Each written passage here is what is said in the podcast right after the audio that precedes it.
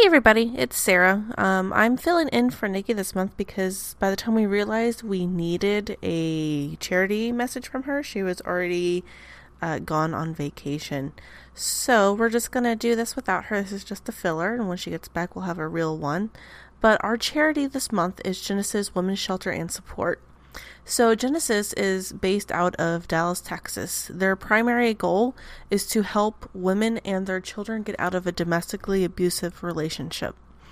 Um, they focus on training people who are not in those relationships to look for signs, or if you are in that relationship, to look for that sign as well. Um, they also talk about how abuse can affect the children um, they listen to women all over the place and try and help them figure out a safe plan on how to remove themselves from those horrible situations.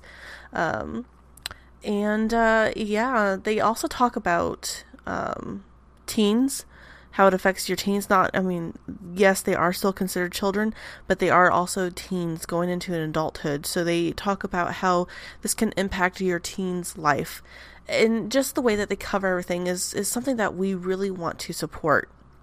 So we are going to include the show link. The blah, blah, we are going to include the donation link on our show notes if you guys want to donate to them with us. Um, so other than that, let's go ahead and jump into the episode.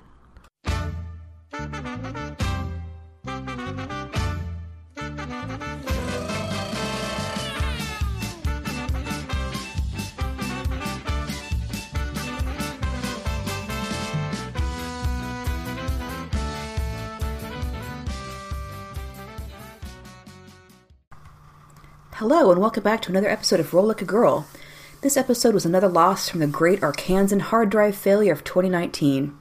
So, this will be a short episode as we recap the events. Hopefully, you still enjoy it. After rescuing the Duke from the MC summoned, we finished our journey back to Venice. The Duke slept the entire time, which was extremely concerning. We made sure the servants watched over him carefully as he rested, ready to alert us if anything else strange had happened. As he rested, I looked over the arcane scribbles he had made while he was possessed. It seemed to be an arcane trap that was set on the parchment. I do not think it was set for him specifically, just that he foolishly let his guard down and triggered it. When we arrived back in the city, Aminette met us at the train. On seeing the Duke's sorry state, she whisked us into the library for a debriefing.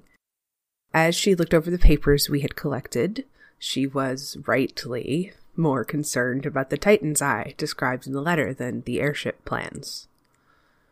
She suggested that we travel to Rome in order to see if we can find the eye on the globe. The globe is an artifact wished into existence by the Cartographers Guild that displays the entirety of the Earth in live time.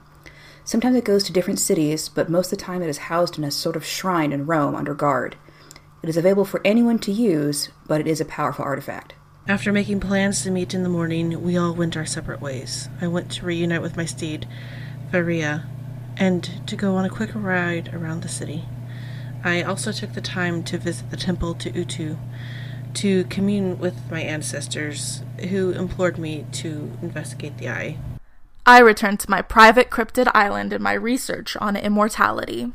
And I returned to my townhouse, caught up with my staff, and left a voicemail for the Grand Prince, asking if he had information about the eye and if he needed anything from me. The girls all met in the morning to go window shopping. Isabella purchased a ring of featherfall, and Kishori and Lydia went halvesies on several potions of greater healing. We left off with the party about to take a teleportation circle to Rome.